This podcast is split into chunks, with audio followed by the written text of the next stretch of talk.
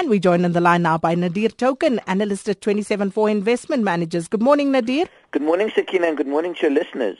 Nadir, let's start off by uh, talking about the JSE uh, corporate cash balances. What can you tell us there?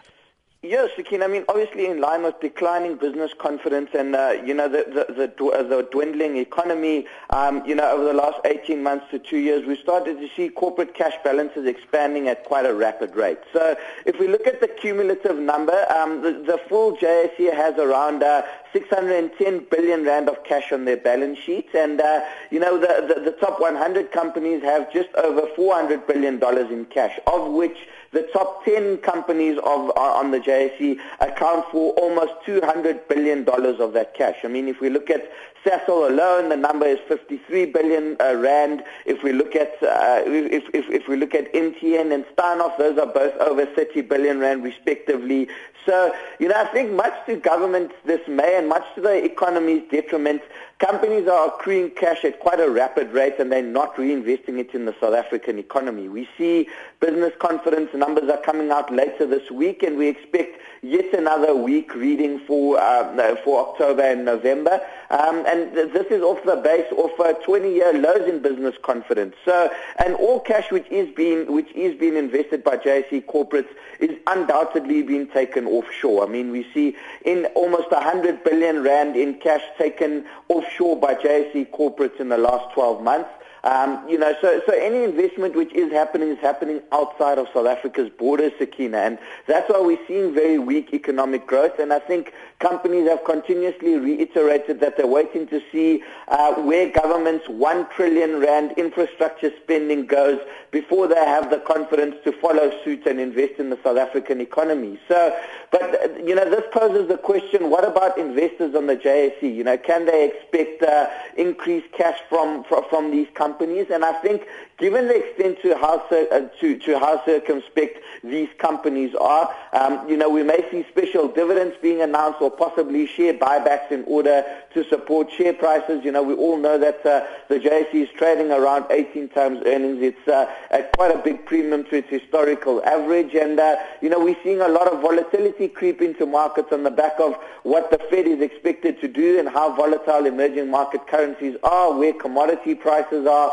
And on the back of that, we're seeing a lot of foreign activity in our market, which is hyping up volatility quite a bit. So in order to support share prices and bring a bit more stability to the markets, um, you know, I think we could see special dividends declared, although, you know, companies are very, are, are very uh, cautious around doing these kind of things because, um, you know, once you declare these kind of, once you start declaring big dividends, uh, you know, the market could punish them for cutting back on these dividends in future. So possibly special dividends or share buybacks could be declared. Mm. And then um, the platinum price, Nadir, just looking at it, $849 an ounce uh, right now. The woes continue there.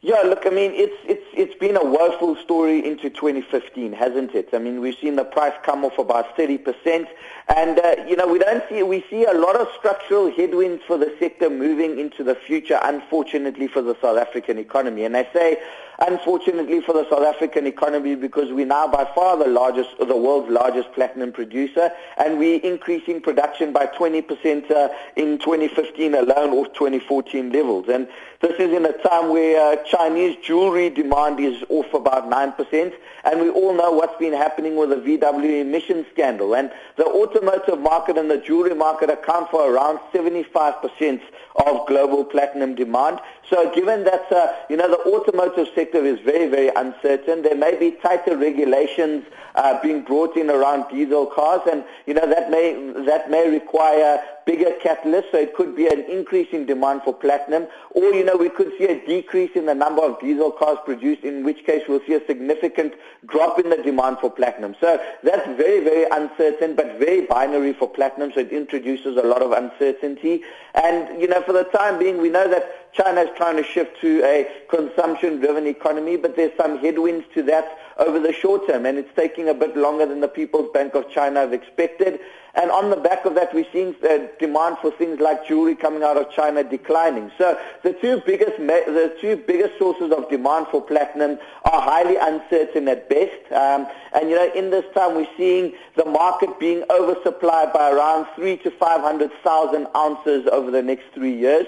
Um, and we still see companies like Lonmin, uh, you know, doing very, very deep right, uh, deeply discounted rights issues. I mean, one penny a share was approved last week, and they're expected to bring around 700,000 ounces of platinum to the market every year for the next three years. So we're in an already oversupplied market. We're seeing uh, the miners being uh, given more cash essentially to stay afloat in order to bring more supply online.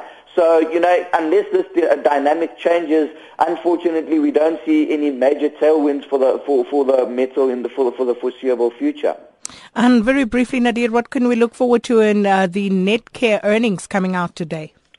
Yeah, look, I mean, the healthcare sector has been a phenomenal performer over the last couple of years. Um, during the half-year results released uh, around six months ago, we saw that uh, profits were up 20%, very strong performance, uh, on the back of improved margins in their South African business, as well as, uh, you know, the correcting of their, UK operations, which they battled with for a while. Now, you know, those operations in the UK are obviously a lot more competitive um, than their South African operations, and, uh, you know, they are obviously operate operate on uh, slightly smaller margins. But, you know, at the end of the day, the UK is an aging population and uh, it's drawn a lot of investments in the healthcare sector for that exact reason because of the aging population. And we see Mediclinic is, uh, has also joined that sector now through the purchase of Spire Healthcare. So all in all, the cash flows around these businesses seem to be fairly certain. Um, their margins in South Africa is very good and they're supported by fairly decent top-line growth. But the only issue is that they are trading very expensively, Sakina, north of 20 times earnings. So